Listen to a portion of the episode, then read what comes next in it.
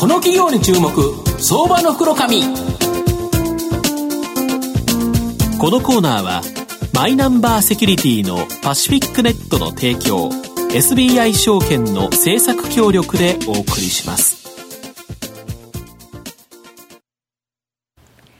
ここからは相場の福の神 SBI 証券投資調査部シニアマーケットアナリスト藤本信之さんと一緒にお送りしてまいります。藤本さんこんにちは。毎度相場の福の神こと藤本でございます。マーケットちょっと荒れてますね。ねまたちょっと下げがきつくなっちゃいましたね。そうですね。いきなり新年度入りでね。まあ、はい、うん、なかなか厳しいなって、今年年初もこうだったというところなんですけどね。はいはい、まあセリーグ開幕して阪神、とりあえずですね、3勝2敗1分けと勝ち越し。高山は打ってるんですけど、もうちょっと鳥谷に打ってほしいなという感じがしますけどね。はい、で、今日はですね、この、えっ、ー、と、下落相場の中でですね、やはり次取り返せる銘柄、やはりですね、必要だと思います。はい、ご紹介できればと思っております。えー、今日はですね、証券コードが、えー、3853、東証マザーズ上場、インフォテリア代表取締役社長、平野洋一郎さんにお越しいただいてます。平野さん、よろしくお願いします。こんにちは。よろしくお願いします。よろしくお願いします。このインフォテリアさんは、東証マザーズ上場で、今株価約1190円ぐらいなので、まあ、売買単位100株ですから、約12万円で買えるという銘柄なんですが、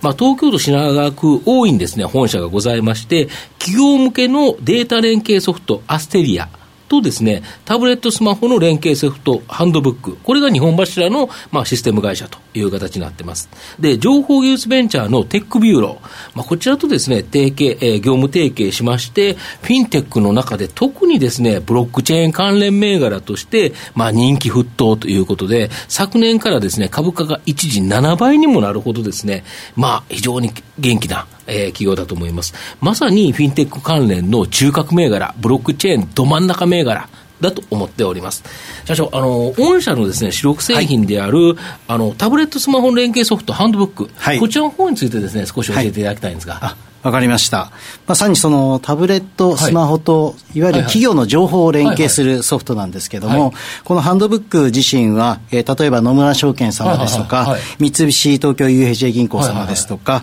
えー、例えば東京工業大学アデランさん、はい、えー、日本ミシュランさんなど、まあ、名だたるところでお使いいただいていまして、その中の、えー、企業の中のデータ、さらにはお客様にお見せするデータ、それを、えー、一人一人社員が持ち運ぶタブレットとか、それからスマートフォンに配信をして、しかもそれが安心安全に、はえ使えるというような製品です。なるほど。はい、あのなんかロンドンオリンピックで、はい、あの女子バレーのですねマルテ監督が、なんかコートの横でタブレットちょこちょこちょこちょこ触ってて、はい、であのですね情報があったからこそ銅メダルが取れたんだという話があったと思うんですけど、実はあれが本社のあそうなんですね。あれ中身はハンドブックで、うん、えー、自分たちのビデオを見たり、それから、えー、敵のあの情報ですね、データを集めて。で、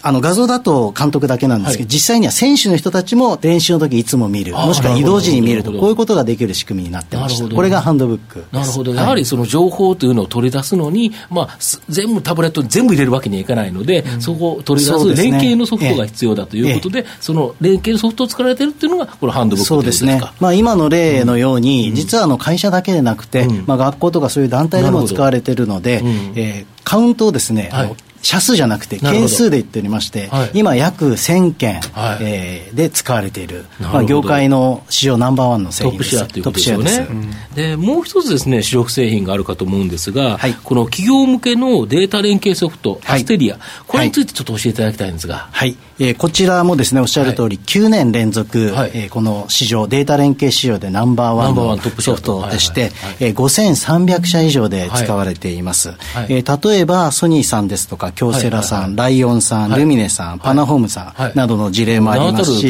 まあそうですね、あとそんなに大きくないところで言いますと、例えばエノテカさんとか、まあ、ブックオフさんとか、こういったところでも使われてまして、でそのデータ連携ってどういうところかというと、例えばそのクラウドって新しく出てきました、そこにデータを持っていくと、そこにデータ連携をしないといけない、ビッグデータということで、大きなデータ作ります、そこに持ってくるデータ、それからそこから抽出するデータ、こういったところの連携をすることができると、こういう非常にまあ使い勝手のいいソフトウェアです。なるほど。やっぱマーケットでは、やっぱクラウドとかビッグデータ、非常にですね、あの話題になってるんですけど、やはりそこに出していくところに、その連携ソフトが必要であるそうですね。その下支えをしているのがアステリアだと。それだけが目立たないかもしれないけど、あの、アステリアがなかったら、なかなかこのビッグデータとかクラウドとか、ね、IoT も全部それの。そうですね。これからは IoT も、その、つながらないと IoT じゃないですから、そこのデータをやり取りするためにアステリアというものが使われていきますね。すると、ありとあらゆるものに、このアステリアであったり、このスマホ、タブレットであれば、このハンドブックというのが使われると、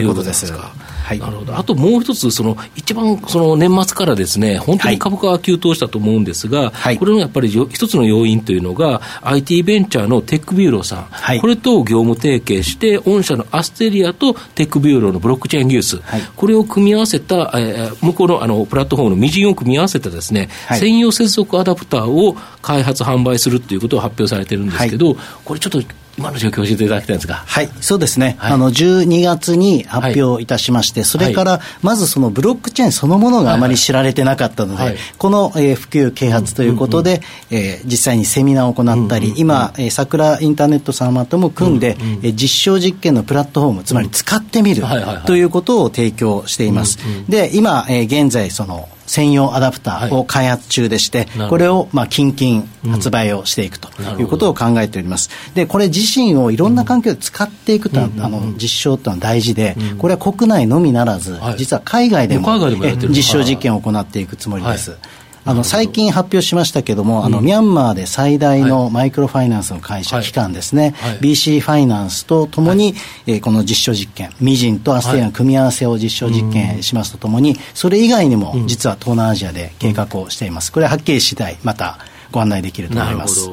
まあ、最後のちょっとご質問なんですけど、はい。えー、御社のですね、まあ、今後の成長、これを引っ張っていくもの、はい、これは何なんですかね？はい、そうですね、うん、えー、今の2つの製品、これもどんどん伸びていきます。うん、まず、アステリアに関しては、私たち ABC プラス F と言ってまして、これは、えー、データを使うところのアナリシス、はい、ビッグデータ、クラウド、さらにフィンテック、ABC プラス F ですね、それからハンドブックはもう現在でも30%の伸びを示していますので、これはもう市場の伸びをどんどんどんどんリードしていくということ、でさらにこれに加えてですけども、新製品、新製品があるんですか？えこれは先ほどおっしゃった IoT をつなぐというところですね、これはあのクラウドではなくて、その IoT の現場で、しっかり IoT のデータ、大量のデータをさばく、この製品を投入をしていこうとしています。これは、まあ、なかなか言いづらいんでしょうけど、どれぐらいのタイミングえー、今日から新年度ですけど、一応今年度中の投入を、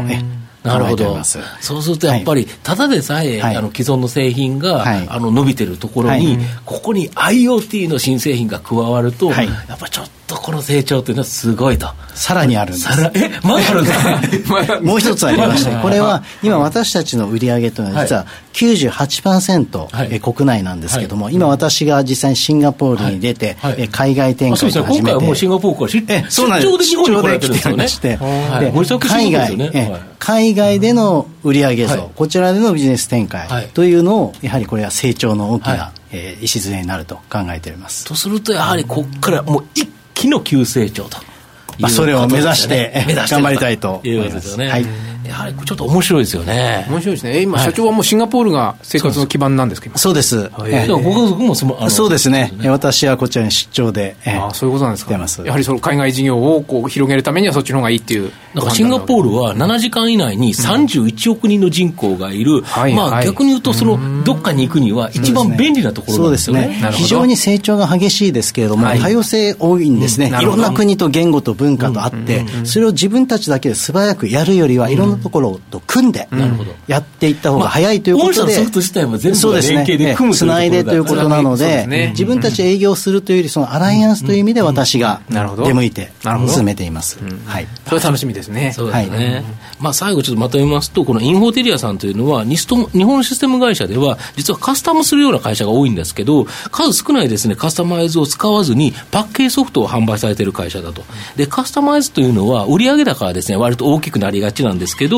ポストコントロール難しくて、よくあるのがですね、赤字受注とか、こんなことになる。非常に利益率がちょっと低いビジネスだと思うんですが、はい、パッケージ型ソフトというのは開発費重いですけど、うん、1回売り上げがですね、上がって損益分で超えちゃえば、もう利益率があっという間に高まると。まあ、売上イコールほとんど利益になるような、うん、まあ、まさにブロックチェーンというですね、この武器を手に入れて、このパッケージソフトをですね、ガツンと攪拌ということでいうと、もう一気に収益構造が